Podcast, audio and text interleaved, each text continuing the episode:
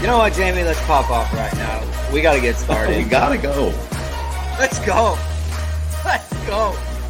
Let's get the people in the chat.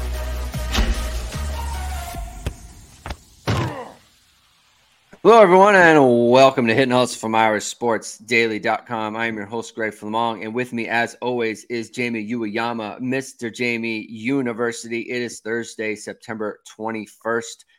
Two sleeps, Jamie, from the uh, the big game against Ohio State uh, this weekend. Everyone I know in the world is going to the game, including you, and uh, and I am not. What a total disaster from me. That is not hitting hustling. Hate to see it.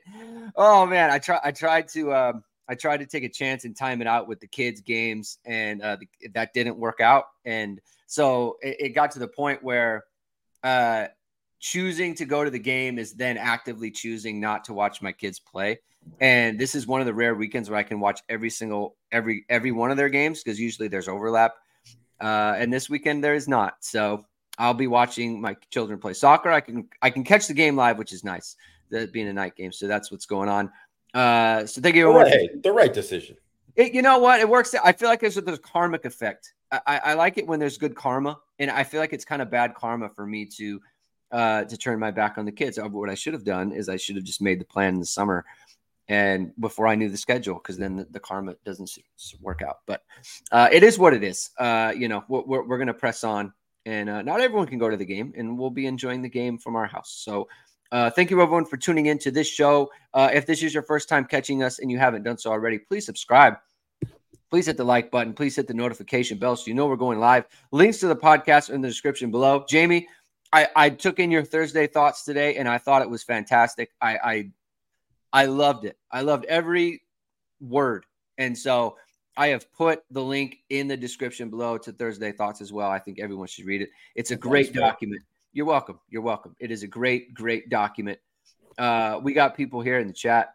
Uh, Rajon has uh, get the lawn done by noon. He, he had to hit and hustle, and uh, the lawn is done. He, he has he has mowed his lawn. It's good to go.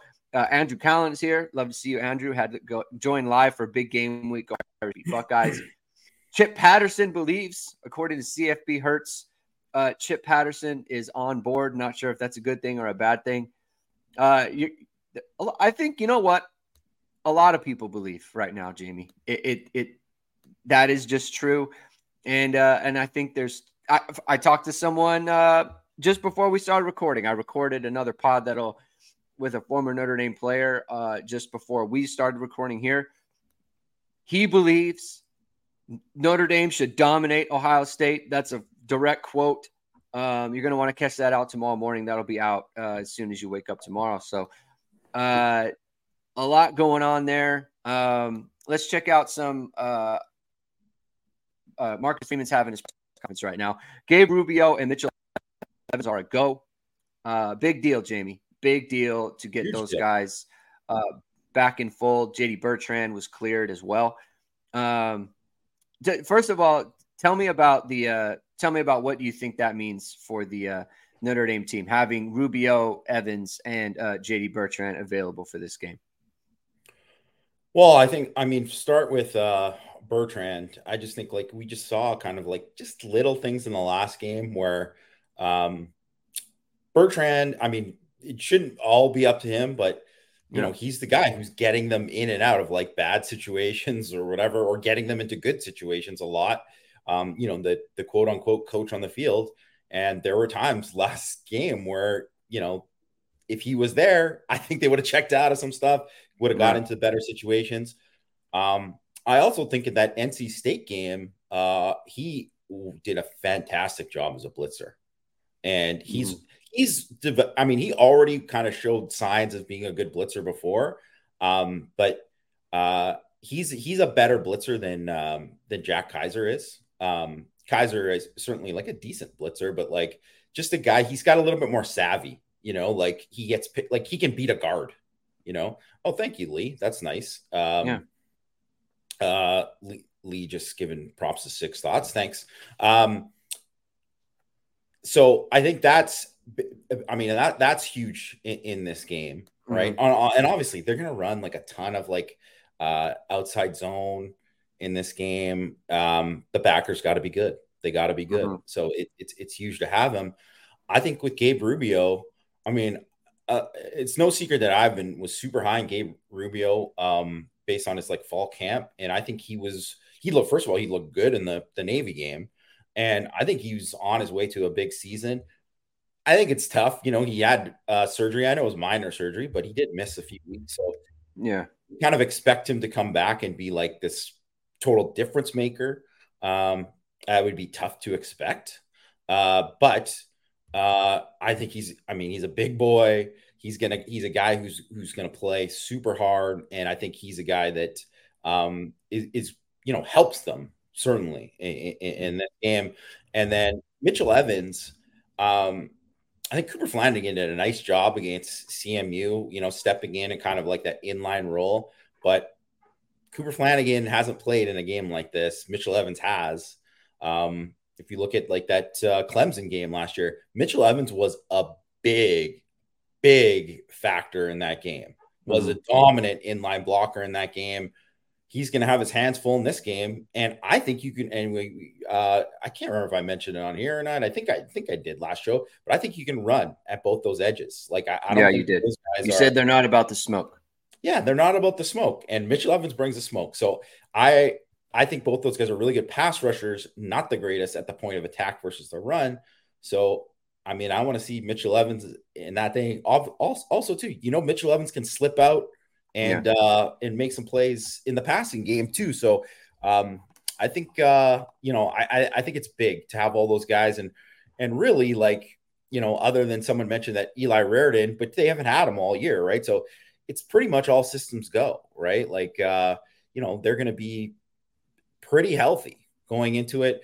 Obviously, we'll see with Ohio State because you never know because it's just like how uh, before last game, all of a sudden you're like, well, DJ Brown's out right? You're like, well, yeah. didn't know that, right? And that can happen. So we'll see what happens up to the time. But the fact that those guys are going to be back, I think, is huge.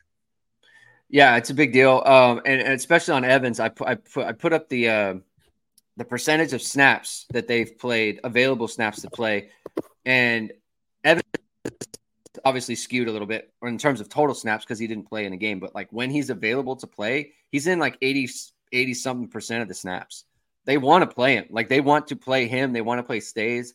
Like those guys are up there with like both all of the whiteouts, you know. So, I mean, Notre Dame has shown us they want to they want to be a 12 team as much as they can. Um, they'll go 11 at times. Obviously, they went 10 last week. How much of that had to do with Evans being out, going 10? You know, um, so that's something to consider there. Uh, so that's that's big. Um, with Bertrand, like you said, like I, I don't think there's any way Ohio State. Like Ohio State is going to, they're going to try to swing the ball to Henderson a ton. They're going to try to do RPOs with um, slip slip uh, Stover out of the backfield, or not out of the backfield, but out of the H back position. Slip him out. That's the way they run their RPOs there. So the linebacker has to go chase him or fill on the run, and um, they like to get him the ball in space that way. Like that again, like you want your linebackers in the game who a look Bertrand's a good athlete too, so that's another part. Like you want a good athlete in there uh, but you want your linebackers in there, they, they, like knowing their role, like not being. Um, you can't be hesitant in this game because of the type of weapons that they have at the skill positions. Um, you know, so so let's just be clear about some stuff.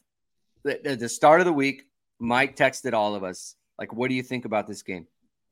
And and I said my just gut reaction, uh, 27-17 Ohio State.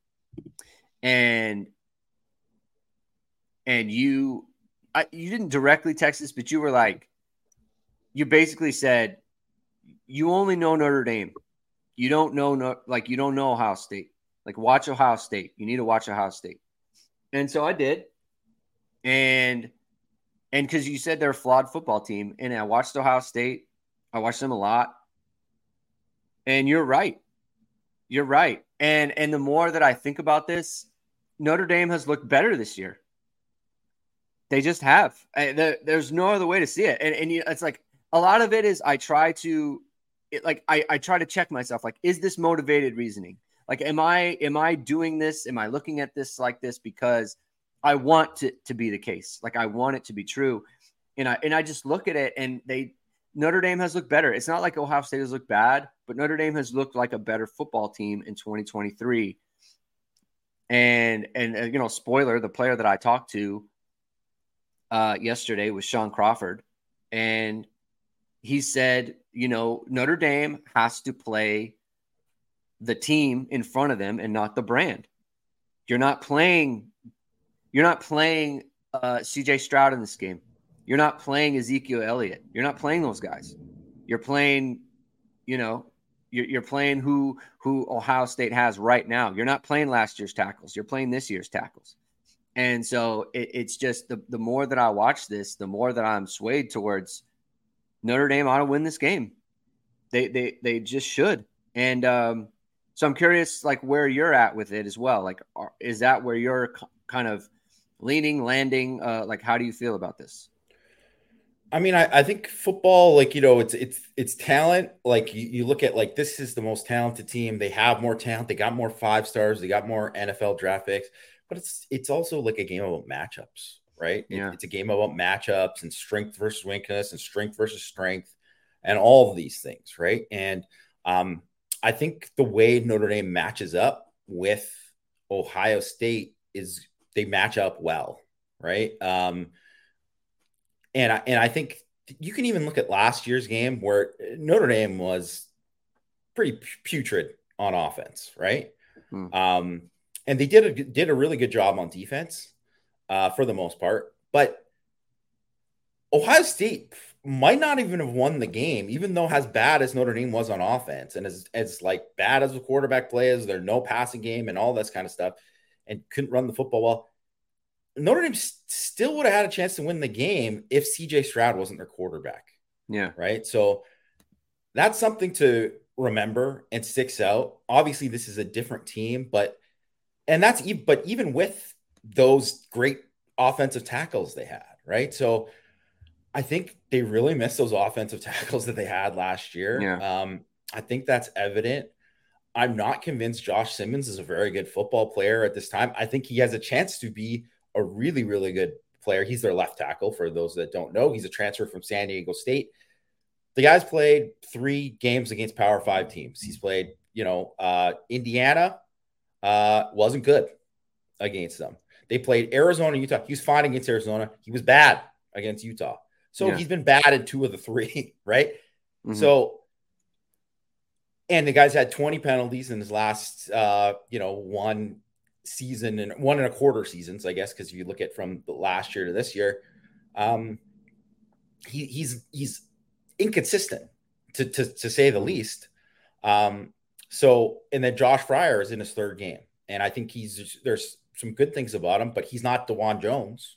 He's yeah. more like the early Dawand Jones of 2021, the guy who struggled against uh, um, Michigan in that one game, right? So I think from that perspective, and then also from the perspective of Kyle McCord, like, I mean, he was dealing versus WKU, but they were WKU is terrible.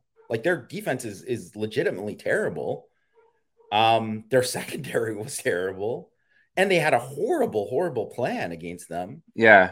So really, like, like it's not like I'm saying that Notre Dame's going to dominate this game. I don't, I don't think that, but I do think that there's a lot of things there that if if Ohio State can't run the football, there's zero chance they win this game.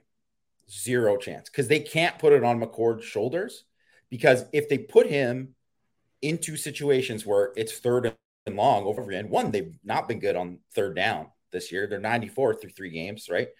Uh, and he has has been very shaky versus the blitz, which is very typical for a young quarterback who's just getting started, right? Yeah. So, you know, because he will like stare things down. He'll he'll uh, you know, he's he sticks on reads too long, and that's all just normal. The guy has big time arm talent, big time arm talent. So if there's a breakdown in coverage and he's got space and, and Harrison's gone, I mean, they're gonna hit that and it's gonna hit big. Yes, right.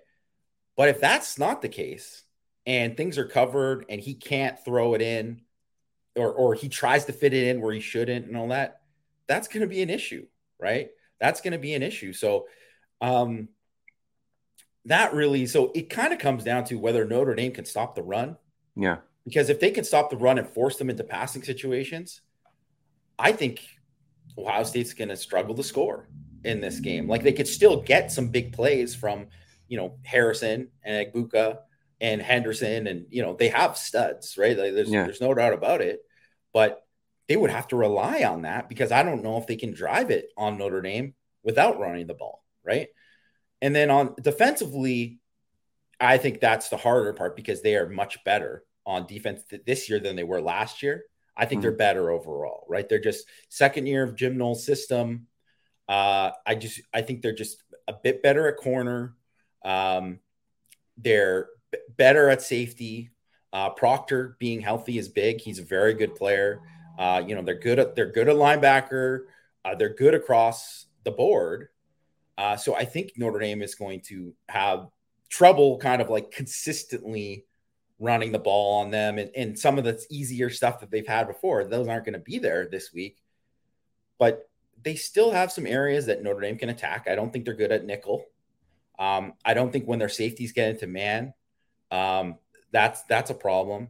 And then we just don't know what kind of factor Audric Estime is going to have in this game in terms of because if Notre Dame is running the ball on them and that mm-hmm. sets up kind of play action and kind of some of the stuff you saw against NC State, similar kind of things to that, that's where they can get burned and give up those explosives. And I mean, to me, it's like if you start running the ball, then it forces Jim Knowles' hand to be more aggressive, like like kind of where they were last year. And eh, when they played Georgia and uh, Michigan last year, they they kind of had to be aggressive to kind of stop the run to do these things, and then they end up getting burned for yeah. for explosives, right? And that was really um, the difference in the game. So I think to me, for Notre Dame on on offense, the key is explosives on offense. Get those when when when you get a chance. Stop the run on defense. Get them into obvious passing situations. Make McCord beat you. Um, and that's the kind of the formula, and I think it's definitely like uh, realistic for that to happen in the game. I mean, they have to go out and execute and do it, but it's it's realistic. Let me ask you this about going back to Ohio State's running game. What have you seen in the first three games where Notre Dame watches and says, we have to commit extra bodies to do this? I mean, I don't think that okay, first of all, when they they try to be in the first game. They were like, okay, mm-hmm. we're gonna do more like yeah. gap stuff, right? So run at you. They tried to run more 12 personnel, right? Yeah. Well, they can't really do it because uh uh Gee Scott is he's a converted, like a converted wide, receiver. wide receiver. He's yeah. not a good blocker, yeah. right? So it's not like you're having like Holden Staes is that guy for Notre Dame. Holden Staes is, I mean, he's not dominant, but man, he he can block. He's a body, like he is he's big. A, he's a body, big boy. plays yeah. with hard effort. Like you know, he's probably equal to Cade Stover as a blocker, like similar. Yeah. And that's their top guy, right? So yeah, they don't they're not really built to be a 12 personnel team. They brought in a tackle to kind of uh, you know, Luke Montgomery's a true freshman that they've used as like, okay, he's gonna be the inline uh tackle or the tight end, and then we're, we're gonna do Stover. So, but that they they haven't proven that they can run the football like that. What they've done is they've kind of gone back to what they've done before, where they've run, you know, outside zone, mm-hmm. and they just can get the edge against some of these other teams, right? Because I mean, frankly, the defenses they've played uh, haven't been great. Like Western Kentucky, like you can get the edge there. If they can't get the edge against Notre Dame, I think they will struggle to run the football. I think yeah. that's uh, that's pretty fair, right? Um, if they can't get the edge, then then I mean, you look at Henderson and Trayanum specifically, like those guys are very, very good. Like they're they're big, fast. I mean, they'll drop their pads and run run a DB over, all that kind of stuff. So that's a problem if if they get it going because McCord has basically been like lights out play action mm, everything else, right? So yeah, if they can get that going, that will hurt Notre Dame, but I think it's to be determined if they can do that.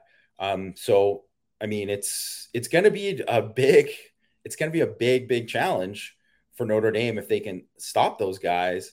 But the main thing is if they can just hold them and not give up the explosives and not have that like one bad gap kind of thing where all of a sudden because you know a, a Henderson can take it 60, right? Like that that's yeah, yeah, something yeah, that can happen, right? It's just like when you were playing Clemson back in the day. It's like you could play like that 2018 game. Notre Dame played fantastic against Travis Etienne. That entire you know first three quarters basically until one bad gap and then it was a home run, right? So that's what can happen, and you have to be wary of that. Um, but I also think Ryan Day is who's a very good. I mean, obviously he's a great offensive coach. He's they've been a top five offense for every year since he's been um, the coordinator there. But I also think he's a guy that he doesn't really he doesn't want to run. Like he doesn't mm-hmm. want to run. He, he's um, you know, a bit BK-ish in that way where he wants to he wants to be explosive in the passing game. He wants to get the mm-hmm. ball to Harrison. He wants to get the ball to Egbuka. He wants to do all these things. He wants to get the ball to Stover. He wants to be um, he's a quarterback guy, right? He's a quarterback guy. So if it's it's kind of why he waited until the fourth quarter to run it on Notre Dame last year, right? Yeah. Right. So um, I think if they if if Notre Dame stops the run early, that's when actually I think okay, Notre Dame is is going to take over this game because he I think he'll go away from it. Yeah, and the, key, I think the key for Ohio State is Day wants what he wants is those safeties to be activated in the running game. It's kind of like we've talked about it before on other shows, and I think this is true of Notre Dame as well. Is like Jim Knowles, whether he whether he wants to drop a safety or not, or bring extra bodies in there, especially when it's Audric Estime, he's the kind of guy where,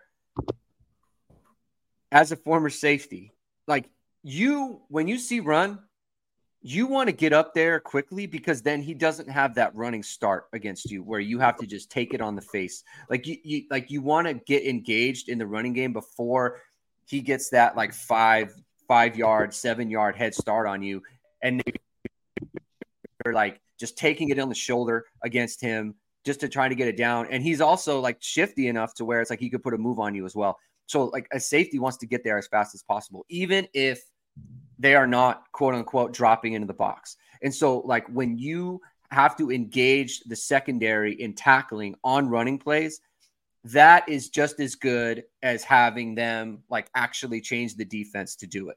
Because any type of run play, they're thinking about it. They're thinking yeah. It's first and 10, estimating the game. Like any run action, I need to get up here, you know, and they're they're thinking about that. The same thing for Notre Dame.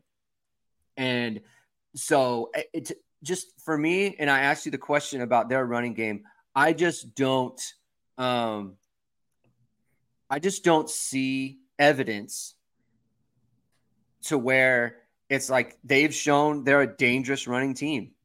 It's kind of honestly, it's kind of like Clemson last year, where you look at Will Shipley and you say, "Man, he's dangerous. Like he he's a good running back." But then you look at like what they've done and you think, well, they haven't really run it on anybody, you know, like that. Like they haven't been a good running team. He's a good running back. So like TreVeyon Henderson, especially now that he's he's healed from the the foot problem that he had last year, like it really hampered him last year. But the type of running back that he is isn't doesn't correlate with their numbers. They couldn't run the ball against Indiana really. They couldn't run the ball really against Youngstown State you're sitting there under five yards of carry, you know, against those two teams, right? And that's when I look at Notre Dame. It's like they're they're at seven, eight yards of carry like per game, right? Like that's when I say like Notre Dame has shown themselves to be a running team, and Ohio State hasn't. Ohio State has good backs, but their output is their output. You know, that, that's all we can look at. Um, so that's that's a situation where um, you know, I, I, I, we talk about their backs and we're talking like their passing game as well. And you brought it up. Like we talk about their wide receivers, but the passing game itself isn't there. And just watching their games, Jamie, I don't see the confidence in Kyle McCord that they had in CJ Stroud. And Oh, I don't yeah, see no, him having not. the confidence. Like it's just not there. And like everything about that leads me to think, man, Notre Dame, if they play well, it's like you said, if, if Notre Dame plays well in this game, I think they're going to win. I think they're going to win the game. Um, and they should look like the better team on the field during the game. I do want to talk to you about what you would do if you were Ohio State because I do see some weaknesses on Notre Dame's defense that I think could be exploited. But I'm, I'm wondering what you think about that. What if you were? What concerns you about Ohio State offense against Notre Dame's defense? Well, one, I just think those uh the backs are all big and like explosive. Like those guys can um if you're not if if you're not tackling well, that's how I mean it, it can be like a 3-yard run that turns into a 30-yard run. Like that. It, that's so that is the that's the challenge, right? With with with them, right? Is that they can be you can stuff them a bunch of times and they can have that. Um, the other thing is is that I think that uh, the the receivers, I, I would say the biggest thing for me is I mean obviously Marvin Harrison Jr. is, is exceptional, right? Like Yeah, someone could have you could have perfect coverage on him and he can just make a play right and that's that's the challenge right and that's what it is with the great ones right and he's one of the great ones he, he really Yeah. is like that's the thing is that there's a reason why um when you're looking at some of these previews of these of this game and they're talking about like all the the NFL prospects in this game no one says like man this is a big game for Marvin Harrison Jr. because they're like we've seen it already like he's, yeah, yeah, yeah. so it's like he could have like an okay game or not even a game, and it's like, well, we still know he's a stud, right? Like it's just one of these things, but he's also someone who can just go off and it could just happen. And one mistake and you're gone. But I, I think really one of the big things is so Stover, I think, is a big um, piece of this because I think he's a much better receiver than he was last year in terms of Mhm. what he can do. He's already got five receptions of 20 plus yards. Um, he, you know, he's someone that that uh, he's good after the catch, and it's just easy to get caught up in some of the stuff where some of the play action stuff that they do he can kind of leak out and then that can turn into something big and and, Mhm. and he's so he's got that so that's something that i i would worry about for notre dame's defense the other thing is egbuka who's like 90% in the slot he's a slot receiver and you're not going to find a guy who's like more of a problem in the slot than him Yeah. Yeah. because he can win in a variety of ways the guy's great after the catch so all he's got to do is one, make one guy miss and then all of a sudden it can go for 40 right that's just some, something there. Um, if you get him matched up, so like uh, you get him matched up on say like X Watts in man coverage, like I would take Egbuka. You know what I mean? Like that is that's a thing. And Thomas Harper, as good as Thomas Harper has been too, this is a different guy that you're facing, right? Because Yeah. he's because the other thing is it's he's not the the the Chase Claypool big slot that we've kind of talking about, but he's a big slot. Like he's not a he's not a tiny guy, right? So that's that's gonna be uh, a tough matchup for um for Harper, right? When if if he's ever manned up on him, right? So and if you put those guys on the same side, like that's a problem. That's why pressure and rattling uh McCord and taking away first read from him.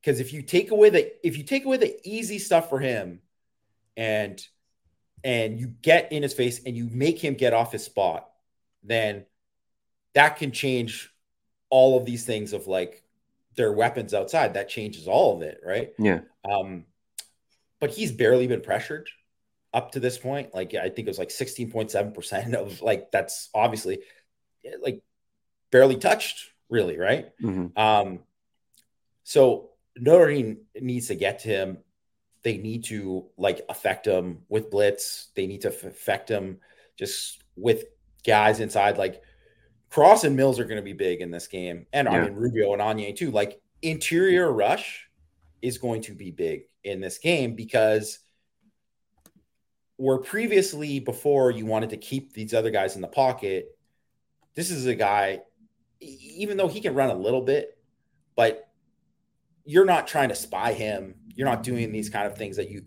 uh, you you normally are. So if you can just get him to kind of move and have to navigate and get his eyes, you know, because get his eyes from down the field, that's going to be big. And so the thing with Marvin Harrison Jr. and Emeka Egbuka is okay. So the, the Thomas Harper thing, I think he's going to be very involved in this game, both good and bad. And because the reason, like, if he if he was capable of shutting down, like just completely like shutting down a guy like Egbuka, he'd be in the NFL already. Yes.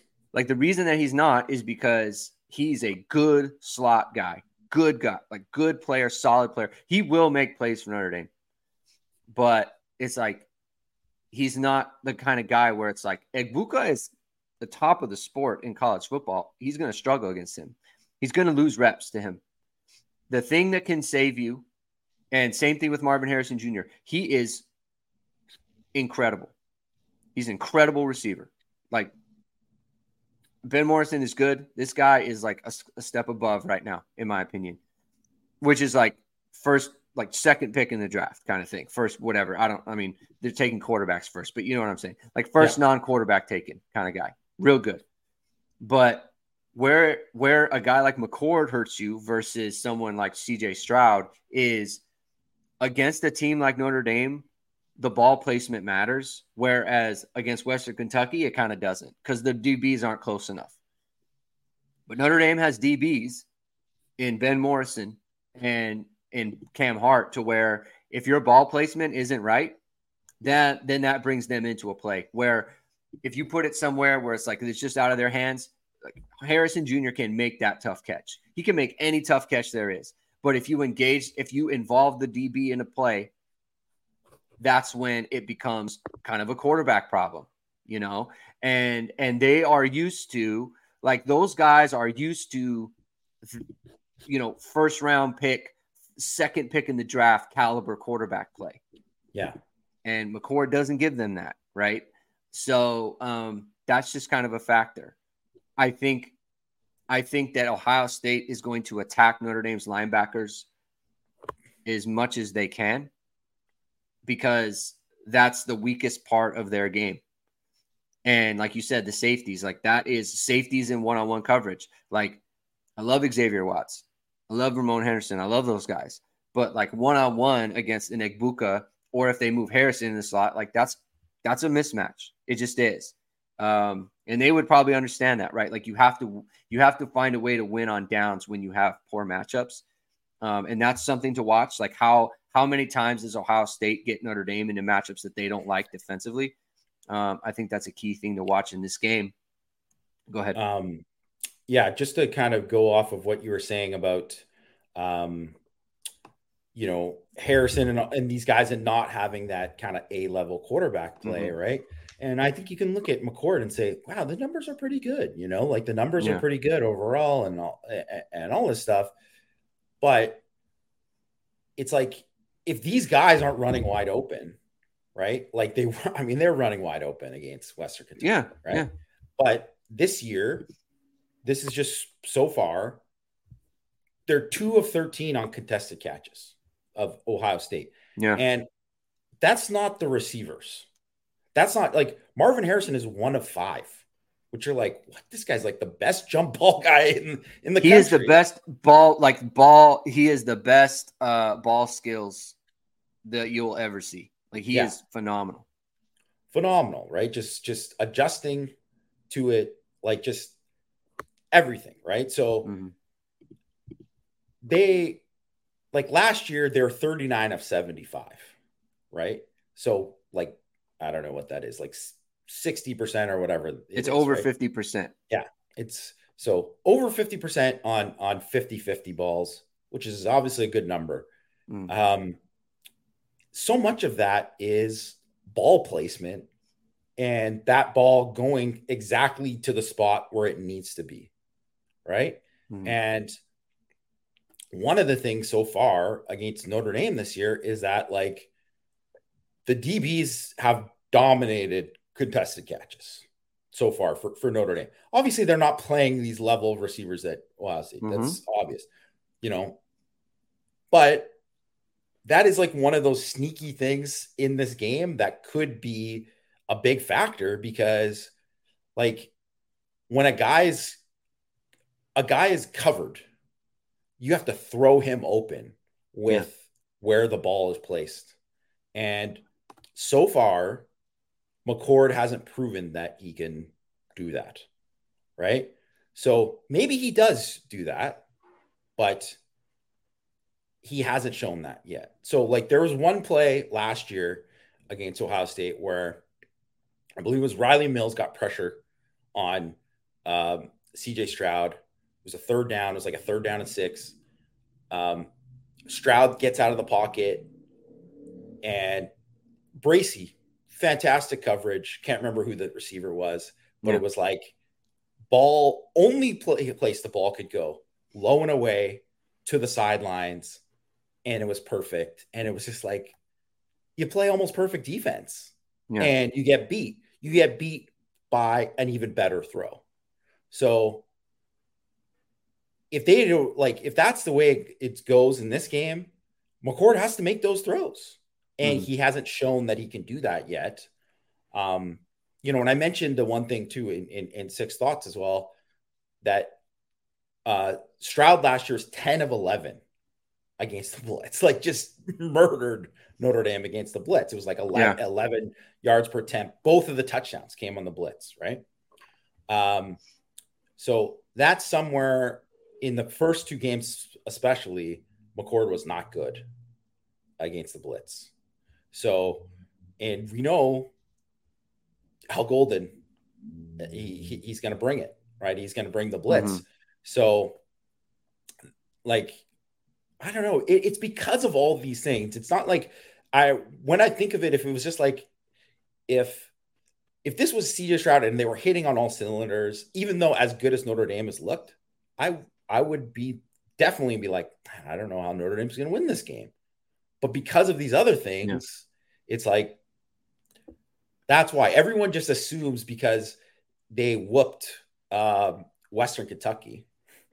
Yeah. By the way, some of that stuff too was Western Kentucky going for it on fourth and six in their own territory and stuff. So yeah. it's like they just they were just doing stuff to try to stay in the game and the wheels came off and then it just kind of went off from there. Right. So that was like part of it too. Like it was uh, midway through the second quarter, it was 14 10, right? Yeah. So it was like not really as bad as as the that score looked. It just the wheels totally fell off for them mm-hmm. and they were just totally overmatched. Yeah. I mean, Notre Dame, and like, so yeah, I mean, Ohio State, they just haven't looked as good as you would expect. And a lot of it, like a lot of the way we think about it, it's like, well, it's Ohio State, where they're going to play a certain kind of way. It's like, well, okay, fine. Like I get it. Like eh, Ohio State, you expect a certain level of play uh, with them, but also like Notre Dame has looked looked really good, and and you have to factor that in. And and we, Jamie, want our our listeners to look good. We want them to look good. Going to the game, you know, go, going out afterwards to the steak dinner afterwards after the game is over.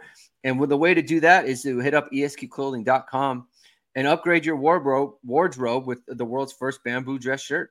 It's crafted from high quality bamboo fabric. It's the softest and most comfortable shirt you'll ever put on. It's not only more sustainable than cotton, but also feels cooler, has stretch, is odor and wrinkle resistant, and it's even machine washable. You've seen ESQ's one piece collar bamboo dress shirt, and it's the perfect shirt for today's business meeting or heading for a night out. Use ISD 15 and get 15% off all online items. That's ISD 15 for 15% off. I almost forgot to do the the ad read, Jamie, because I did it earlier. I, I, I felt like in my mind, it's like, oh, I already did these ad reads. And then I forgot I was on another show. Uh, CFB Hurts, thank you for the super chat. Over under two and a half sacks on Kyle McCord. Um, I'll say over. I'd say, I'll say over. I think they'll have over in this game. Um, and a lot of it will because it's like he's kind of holding onto the ball, trying to find something. And I think that'll like that'll happen in this game. And the other thing is that um they don't have to approach the rush in a way where they're just uh like they're spying. Like they'll get to just like, you know, let the dogs off the leash and go get them. So I think uh I, I'll take over in that. I'm going to take over too. I think they've got some stuff lined up. You guys have alluded to it. They've got some. They've got some little tricks and goodies in the uh, in the bag there. Um, and the, you know the thing about, and I think Notre, I think fans get upset about blitzing, feeling like you're you're sacrificing something in the back. Notre Dame is not very often bringing more than five, but they give the appearance of bringing more than five. Like they could bring six guys. You just don't know who the six are. And by the way, Ga Wang, if when we win, we'll do a free shirt giveaway to someone here. Comment ESQ if you want in. So uh, if you want, if you want to try to one of the best bamboo dress shirts you ever have, the only ones on the market, uh, type ESQ in the uh, in the chat there. But um, it's it's it's like I feel like they're gonna bring things that they haven't seen. New offensive line, right? An offensive line that hasn't uh, hasn't had really like that long to gel, right? Like they've got some new guys. They've got a, a transfer portal guy, a tackle. So there's just there's just a lot of reasons, Jamie. There's a lot of reasons to believe here. Um, what are you most confident in for Notre Dame on offense? Are you most confident that they can run the ball? Or are you most confident they're going to be able to throw the ball? Um, I'll get into that in a sec, but I wanted to because there's a guy here who was like, "So Ohio State is the worst team or whatever." It's like no one's saying is Ohio State. Ohio State is great, right? Like we're just presenting ways that Notre Dame matches up with them and ways that Notre Dame can win the game. This is a Notre Dame podcast. We are talking about this specific game and the matchups in this game. And who's to say that Kyle, Kyle McCord maybe comes out and it's like, wow, he was dealing in this game. You know, like just absolutely unbelievable. Josh Simmons, wow, just he he turned the corner. Look at this guy in this game, you know. And all that said, too, Notre Dame could win these matchups, and they could still have, like we talked about with Harrison, and Egbuka, these guys, they just have playmakers. They have game wreckers. And that's something that I wrote about in, in Six Thoughts too, is that they got a bunch of them. So you can shut down some of these guys and other guys can take over the game. Like we didn't even really get into their defense and kind of what they can do. So I'll get into why that I'll get into what I feel confident about about Notre Dame in this game and what and then also what worries me about Notre Dame in this game um, because there's a lot. I mean, OSU's defense is by far the best defense Notre Dame. I, I, I, I, want before you get into that, I don't like, I don't like answering to straw man arguments. That's a straw man. Yeah. No one said Ohio State was bad. No one, no one said Ohio State was anything. Like we're we're analyzing the game. I mean, I don't know. I, I just I we watch the games and and it shows what it shows. I I don't know what to say. Like if I think it, it, it like I don't. I'm just saying they're a flawed team, and I think that if you turn on any OSU pod, they'll say the same thing. Why why are Ohio State fans all up in arms about Ryan Day right now? It's yeah. not us. We we're not doing that. So don't we didn't say no, no. I, I don't like I don't like answering straw men. So we'll talk about Notre Dame. So we'll get back to the question: Notre Dame's offense. Like, what are you most confident in? And the reason is is because they've got a good defense and they've got good defensive players. Jamie opened the show. Jim Knowles is a good defensive coach. We think they have good pieces there. So what can Notre Dame do? Right? We're not sitting here talking about Notre Dame's going to win 45 to 10. That's not what we're doing You know, so let's talk about to the original question, James. Um, what what what do, what are you most confident that Notre Dame can do well in this game on offense? Well, one, I think um Estime is a problem. Like he he is one of the toughest backs to tackle in college football. Um, he's clearly a better player than he was last year. I mean, in terms of like explosive plays, making guys miss, like kind of awareness of, of that yeah. kind of thing. Yes, he yes, he's a bruiser. He's whatever. But I think also too when people talk about like, oh, the Bettis comparisons, it's like Jerome Bettis was a battering ram, and it's not that uh, Audric can't be a battering ram, but that's not all of his game. He's a, different. He's different, and so it's like if if Notre Dame gives him room and they are able to move the football and they they have these wrinkles that we've seen Gerad Parker do in the running game. So that's what I'm confident with that Gerad Parker is going to add wrinkles in the running game to give Notre Dame advantages and have success in running the football. Like, yes, they're going to have their base plays, but they're going to add wrinkles to their base plays to have more success. Mm-hmm. And it's just like things like that unbalanced line that broke for 80, right? It just mm-hmm. those kind of little things there, right? That they can do there to create these kind of big explosive plays in the running game.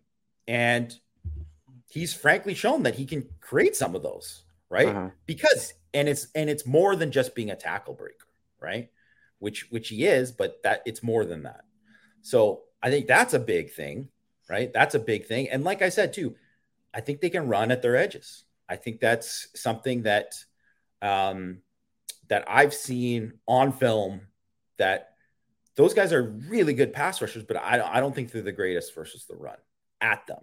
Good chase players, they're good athletes, really high motor guys, but they're not the best w- with run at them. Just technique wise, they're not. And I think that's whatever. I mean, I think Larry Johnson obviously is a fantastic defensive line coach, has produced whatever, but he is like a pass rush guy.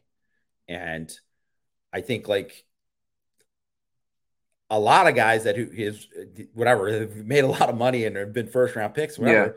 Yeah. Most of the guys have been like elite pass rush guys and not as good versus the run. They're not elite versus the run. So that's that's something that's uh, you know where I, I I think Notre Dame can have confidence with that part of it.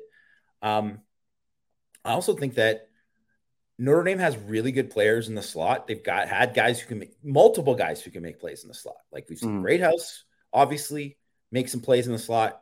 Tyree, you know, um, they could move. Obviously, Staes can go out in the slot. Um, Rico Flores can play in the slot. Jayden Thomas is a guy that they could move into the slot and do these kind of things. And I think that's an area where if you were going to say, I think if any Ohio State fan was honest about their team, they'd say a little bit worried about nickel, like yeah, like specifically nickel corner, right? So, and I know that uh Sonny Styles is a freak or whatever, but I haven't seen him like you know run vertical. I he runs a four four, all this kind of stuff too, but I haven't they they haven't asked him to like you know, lock up with like a like a elite slot guy there. Mm. That's not what his role has kind of been, right? He's been more of like a downhill in the box type guy, right? So, and when they've had like Jordan Hancock out there, Jordan Hancock has gone beat, and he was bad last year outside. So I think depth at corner is a is a issue for them, and then I think that you know they've had when they play those safeties in man, those are guys you're going to attack, and I think Notre Dame has good players in the slot that they can attack way more so than last year. And I think, you know, Greg, you kind of mentioned that like Lorenzo Styles, not even playing for Ohio State this year, he was Notre Dame's number one receiver going into the yeah. game. They only targeted receivers seven times last year in the Ohio State game. Notre Dame is much better on offense, much better at the skill positions. Um, you know, that is something I never said CFB hurts. I never said Styles is elite at coming down against the run. Who's people got to stop putting in elite with everything. it's not. I never said he's elite. I just said he is more of a downhill player versus the run. He's a good. I mean, don't get me wrong. He's a good player. He's going. The guy's going to be a very, very high NFL draft pick. He's 18 years old, right? He's he's very good. I wouldn't be surprised if he made a, at least a couple big plays in this game, but I think it's to be determined. He hasn't looked like a dominant guy yeah. to start the season. That has is not been what uh, we've seen. I think collectively their defense has been just great, been fantastic.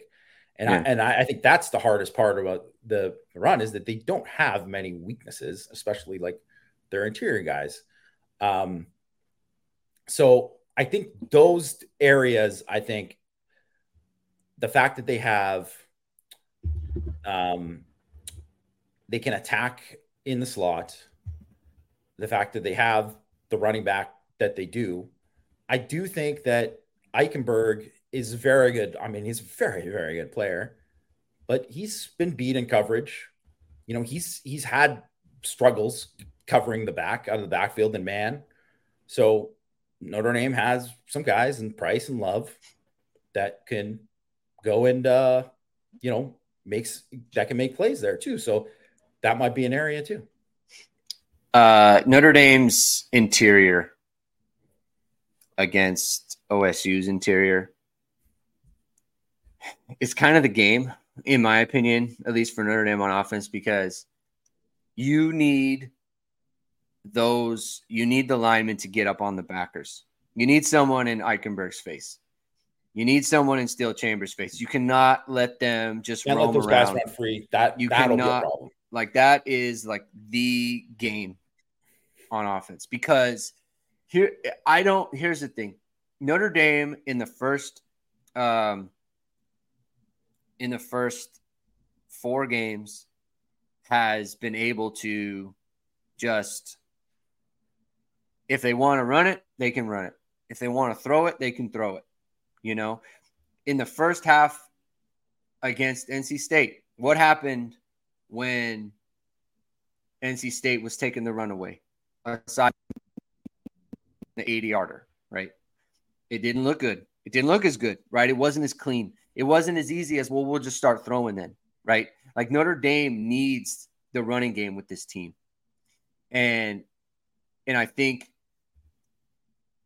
I think because because Ohio State has those receivers, they don't they don't need the running game as much as Notre Dame does. Like I I think that if if if neither team can run the ball, I think that might be an advantage for uh Ohio State. As good as as good as Hartman is, right? Because you still have that just like we can just go one on one with these receivers and we can just make have them make plays. And it's more likely that those receivers are going to make plays and win you the game than Notre Dame's receivers. So I think that is the big matchup. Like Michael Hall against, you know, the guards, Zeke Correll. Like Notre Dame could not handle him last year. Who's going to handle him this year? You know, and that is the game, in my opinion. And where do you come out there? Funny enough, I feel much more confident about Corral, uh, Spindler, and Coogan in the running game than I do in the passing game. I am very concerned about uh, Spindler specifically in the passing game. He just hasn't looked good there. You know, uh, everyone's had misses. their moments. He's got some. He's got some bad misses there, right? He's got some good stuff. It's not like it's all bad, but like that's I feel like they're going to Ohio State's going to really put the pressure on him in this game. Um, where do you come out on on that? Uh, well, I mean, I definitely agree with that part about Spindler, and that that would be a worry for me because it's mm-hmm. like you can get beat, you just can't get beat clean because then it's over, right? And that's been the problem is that when he's gotten beat, he's gotten beat so clean, like he, he hasn't been able to recover and give you know Hartman a chance on on some of those plays, right? So um, specifically against NC State. That was mm. more of a problem for him. Um, and I, I think those interior that is going to be a big story in this game because, like you said, Michael Hall, fantastic last year, dominant player, maybe the best interior pass rusher Notre Dame's going to play all year. Ty Hamilton, Tyleik Williams, very good defensive tackles, guys that are hard to move in the run game, right? Hard hard to move in the run game. So Notre Dame has to win there because if if they have to stick on those guys too long, whether it's zone or duo or whatever they're running, and they aren't getting to Eichenberg and Chambers, like you said, they're not going to be able to run the football. Because if those guys are free, it's it's a they're wrap. Done. It's yeah. a wrap, right? But if they can get to those guys, then yes, obviously they'll they'll have success. So that's why that interior is going to matter. But it's also why you ha- they have to be able to mix it up and give those guys different looks. And you know, one you're getting down block here. You're getting like they have to have all these different things there because if those guys get comfortable, um, you know, they can be disruptive and they could just blow everything up. Um, but yeah, I, I, the one thing I will say too is like I think Rocco's been I think Rocco's been very good against the uh, uh, in the run game, mm-hmm. and Coogan too, right? Yeah. The, they've been um, mostly pretty good. These are obviously much better players, so it's it's going to be tough. But I think both those guys are like, you know, bring your lunch bucket to work type guys that are going to bring it and play hard and hard, and so that I mean that's going to be a, a, huge part of this game. And then the other thing is we're looking at the the you know the good on good of the edge guys mm-hmm. Against Fisher and Alt, right? And Alt has obviously been outstanding. He's, he's given up zero pressures this year. Mm-hmm. Well, he's going against way better guys this week. So how's he going to handle it? Like even even the holding call that Alt got called wasn't even a holding. Like it was a joke yeah. call, right? So, but it, it's one of these games where all of a sudden Alt has a dominant game I mean, cash the check. you know, cash the check. He's going top five, top 10. Like, this is a big game. Blake Fisher, no one is really talking about him as like, oh, yeah, I mean, yeah, he's coming back right now. Well, if he has a big game yeah. in this game, that's the kind of thing. Maybe he's not coming back. And so it's that those are kind of those big, like, just like kind of like Ben Morrison and, and, and Harrison outside. Cam Hart, huge, huge game for Cam Hart, right? Like those kind of things matter because ultimately it's the best guys that are going to do it. Those other matchups where you can have advantages, yeah, yeah, for sure. But it's like if your best guys can't beat their best guys, then you're not going to win. Yeah, like there's like Dane Brugler was tweeting about this just now, right? Like he did. I saw a tweet he did. He wrote an article about like the top five NFL draft prospects like in the game. You know, like people are going to like you are going to see uh so many clips from this game from like all the draft gurus, all of the Bruglers and the the I don't know whoever's like I'm yeah, it's outside of draft Brandon season. Thorn, so the Brandon the, Thorn, like yeah, yeah the, the Joe Alt and everything. Yeah. Like they are going to have so many, you know, highlights, reels, all those things um, from this game for Joe Alt, for Fisher, for uh, JTT from from Ohio State, Jack Sawyer, Marvin Harrison, Ben Morrison, on and on and on. Like there, there's going to be so many, and like it's a huge game for that.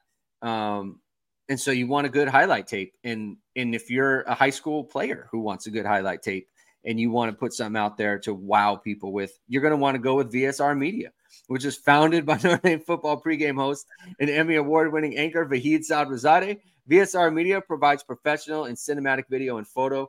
Whether you're looking for a collegiate or pro level highlight reel, have a personal story to tell, or are aiming to diversify and grow your business, VSR Media specializes in short and long form video storytelling social media management, and website design. VSR Media also captures professional headshots, senior and sports photos contact them at vsrmediacompany.com and mention Irish Sports Daily to receive 20% off your first project. Visit them online or give them a call at 574 800 9106. Uh, Patrick, he, he, I was actually thinking you use you use the word elite, and uh, and he he stole my my segue, and so I had to adjust. But that's okay. We make adjustments on this show.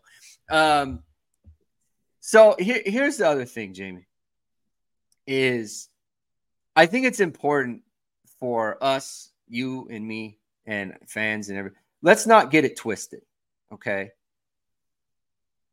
Ohio State is, regardless of how they've looked, okay, this program, these players are not going to show up and lay an egg in this game. It's not going to happen. Like they are good.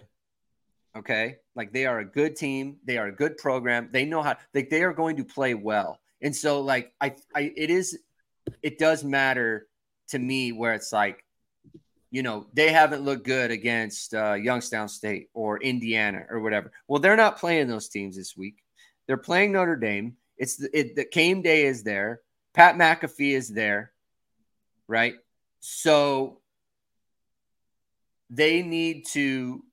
We need to understand, like, if even if we think that Notre Dame has a has an advantage in this game, where you know, like you said, the matchups just favor Notre Dame. Um, they're not. They're, this is going to be a good football game. Now, look, eh, turnovers, things like that, injuries could happen, and this could. It could uh, change the game, yeah. It could change everything, right? So, like all this lead in and all this talk about all that stuff, like, is it, uh, you know, it, it could just be rendered moot if something happens to somebody. Um, Drunk Vigo is asking if this is a trap game. It's funny. Um, but you know how it is, right? So, so I, I just want everyone to understand that. Like, we're talking about the game, but these games are often won and lost for reasons that oh, like no one small details or like no one talks about. Well, we I mean, we talked about the whole thing about uh you know, there's been nine fumbles by the opposition, seven forced fumbles by Notre Dame's even they've recovered yeah. zero. Yeah. So I mean, that's the kind of thing where they could get like they could force two fumbles in this game. They don't recover them.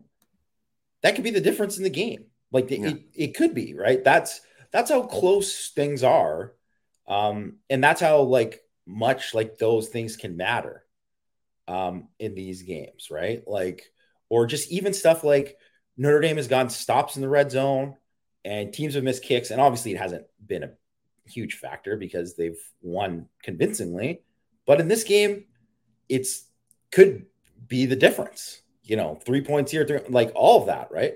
Are you holding them to field goals if they make the red zone? Are you getting stops, right? So, you know, um, when they have scoring opportunities, are they scoring? Is Notre Dame scoring? Because they've been mm-hmm. pretty money when they've they've had those opportunities, right? So all that kind of stuff matters big time, right? And like third down only matters if you get them to third down. If they're killing Notre Dame on first down, then it's not going to matter, right? So yeah.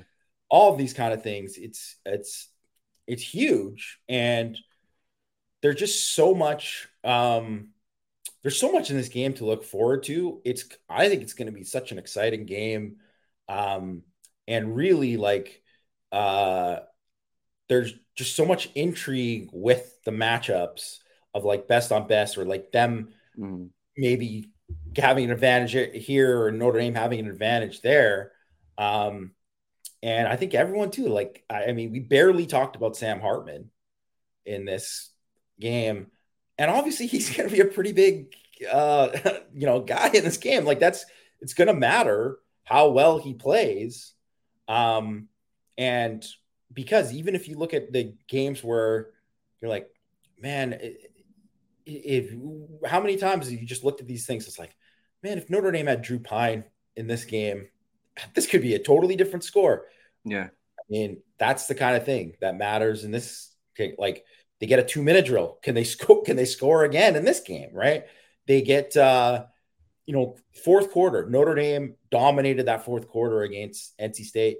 You know, it was like I mean, it wasn't that close, but it was. They dominated the fourth quarter in the Central Michigan game, and then all of a sudden ran away with it. Right, like it's just all of those kind of things. It's like if Notre Dame can continue to do that, well, that's how you win the game. Yeah. So one of the things that Sean Crawford talked to me about yesterday, and again, I encourage everyone to check uh, that podcast out. That's coming out tomorrow. Um, that I recorded with him is he made the point like how much the quarterback affects the whole team, offense, defense, everything. Like he's like you, you come, and instead of like feeling the pressure of like Notre Dame's team last year, like the pressure of having to, we got to shut them down. We got to shut them down. Like anytime you give up points and you like you lose the lead, it's like, oh man, like we lost the lead, you know, like it's, it, that's not good because now we can't come back. It's like with Hartman, it's like you expect every time the offense gets it, like we can go score, we can go score. Just get a stop and we'll go score. Like get a stop and we'll go score. Right? Like he says that if like that something like that permeates the whole team, offense and defense and everything coaching staff as well. Absolutely. Um, and so Hartman, it just it's it's just a huge like, X factor in this game of having a guy that everyone believes in. Um, Rajon asked the question: Does Hartman have pressure on him like never before? You know, I don't know how he more in this game for sure. I say that again. He'll get pressured more in this game than he has in the first four games. That's for sure. Well, I mean, he's talking about just like the moment the like will he feel the pressure? I mean, he's played in some big games at Wake Forest. Like he obviously played Clemson last year. It might feel a little bit different though. Like he hasn't. I mean, the Clemson game was a big game, but like nationally, are people talking about it? Like not really, you know, like maybe a little bit. But this is, I think Notre Dame, Ohio State carries a different weight. It just carries a different gravity, you know. Um, yeah. He's at Notre Dame, like they're interviewing him during warmups. Yeah, you know, um, um, that's a great question, Rajon. Actually, sorry that I misinterpreted it. That that yeah. really is a great question, um, because you could say, yeah, he. I mean, obviously, you play against Clemson. There's pressure when you play Clemson. Doesn't. That was a national TV game. You know, we had six touchdowns in that game, so he handled it pretty well. Um, I'd say, but there is a different pressure in this game. There's more eyes on, on, on him. There's more eyes on the program.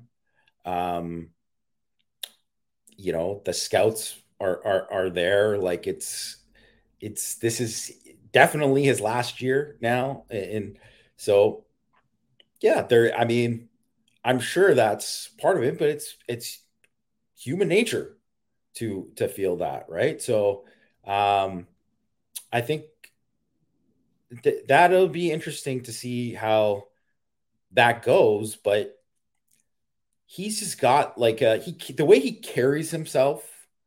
Um,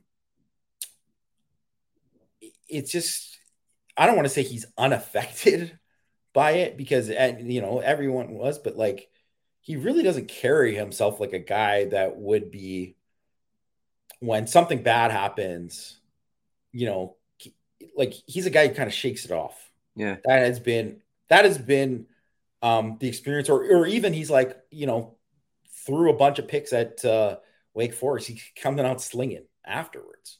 Well, like think about right after the thing with the knee against Central Michigan, he drops the dime to Rico Flores, and then he like looks over and does the wink or whatever. Like, you know, it, it just some guys kind of live for that, and he does seem yeah. he kind of lives for that. So, um, I don't know. I mean, obviously, this is a game that if Notre Dame wins and he is great in this game, I mean, those, I mean, if those home field shirts of him are, are already sold out, they're, they're to be sold out after that. I mean, you want to be a pro quarterback? Here you go. Playing a pro style offense against Ohio State. You're not to, I mean, that just, unless it's like Georgia or something, like there's just no other test. Georgia, Alabama. I mean, it's Ohio State. It's one of the blue bloods in college football. And I think it's also not to be overlooked. Like, you know, we talked about how the team gives him or the the the he gives the team confidence. I mean, what must he feel every time he just turns and hands it to Audric Estime. And he looks, and there's a huge hole there. And he's leaping over defenders and yeah. just bulldozing people. And he he takes a whole drive, like 80 yards by himself. Just three handoffs to Audric Estime, and no, we're right down the field. Like, how comforting is that for him? Where it's like, even when they run the ball at Wake Forest, like it's through the slow mesh, like he has to decide. Like everything literally is on Sam Hartman. And now it's like, I don't have to, like, if we have two bad possessions, I don't have to freak out because we have a good defense and we have a good, like, we have a good program here. It's like completely different, you know? So he must be heartened by that.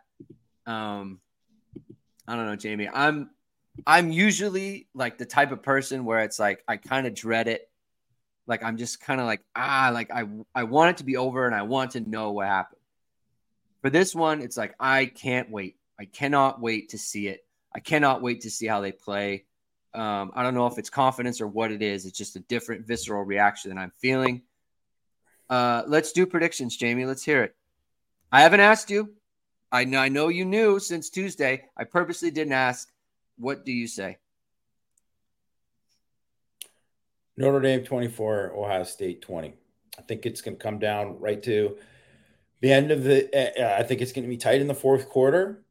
Uh, and then I think because Notre Dame is up by four and Ohio State has uh, mm. to score a touchdown to win the game, I'm going to bet on Notre Dame's defense over Kyle McCord in that situation.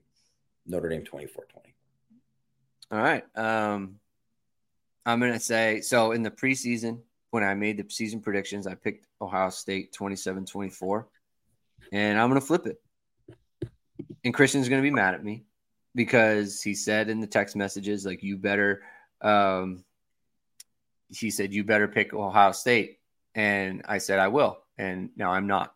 So he's going to be mad. But I just, that's what I think. I honestly think it. I, I think, um, I, I think Notre Dame's going to win. I, th- I think they need it. I think they need to win. I, I think they are going to make the plays to win the game, and and I think they need it more, and I think it means more to them, and and I I just think that's what's going to happen.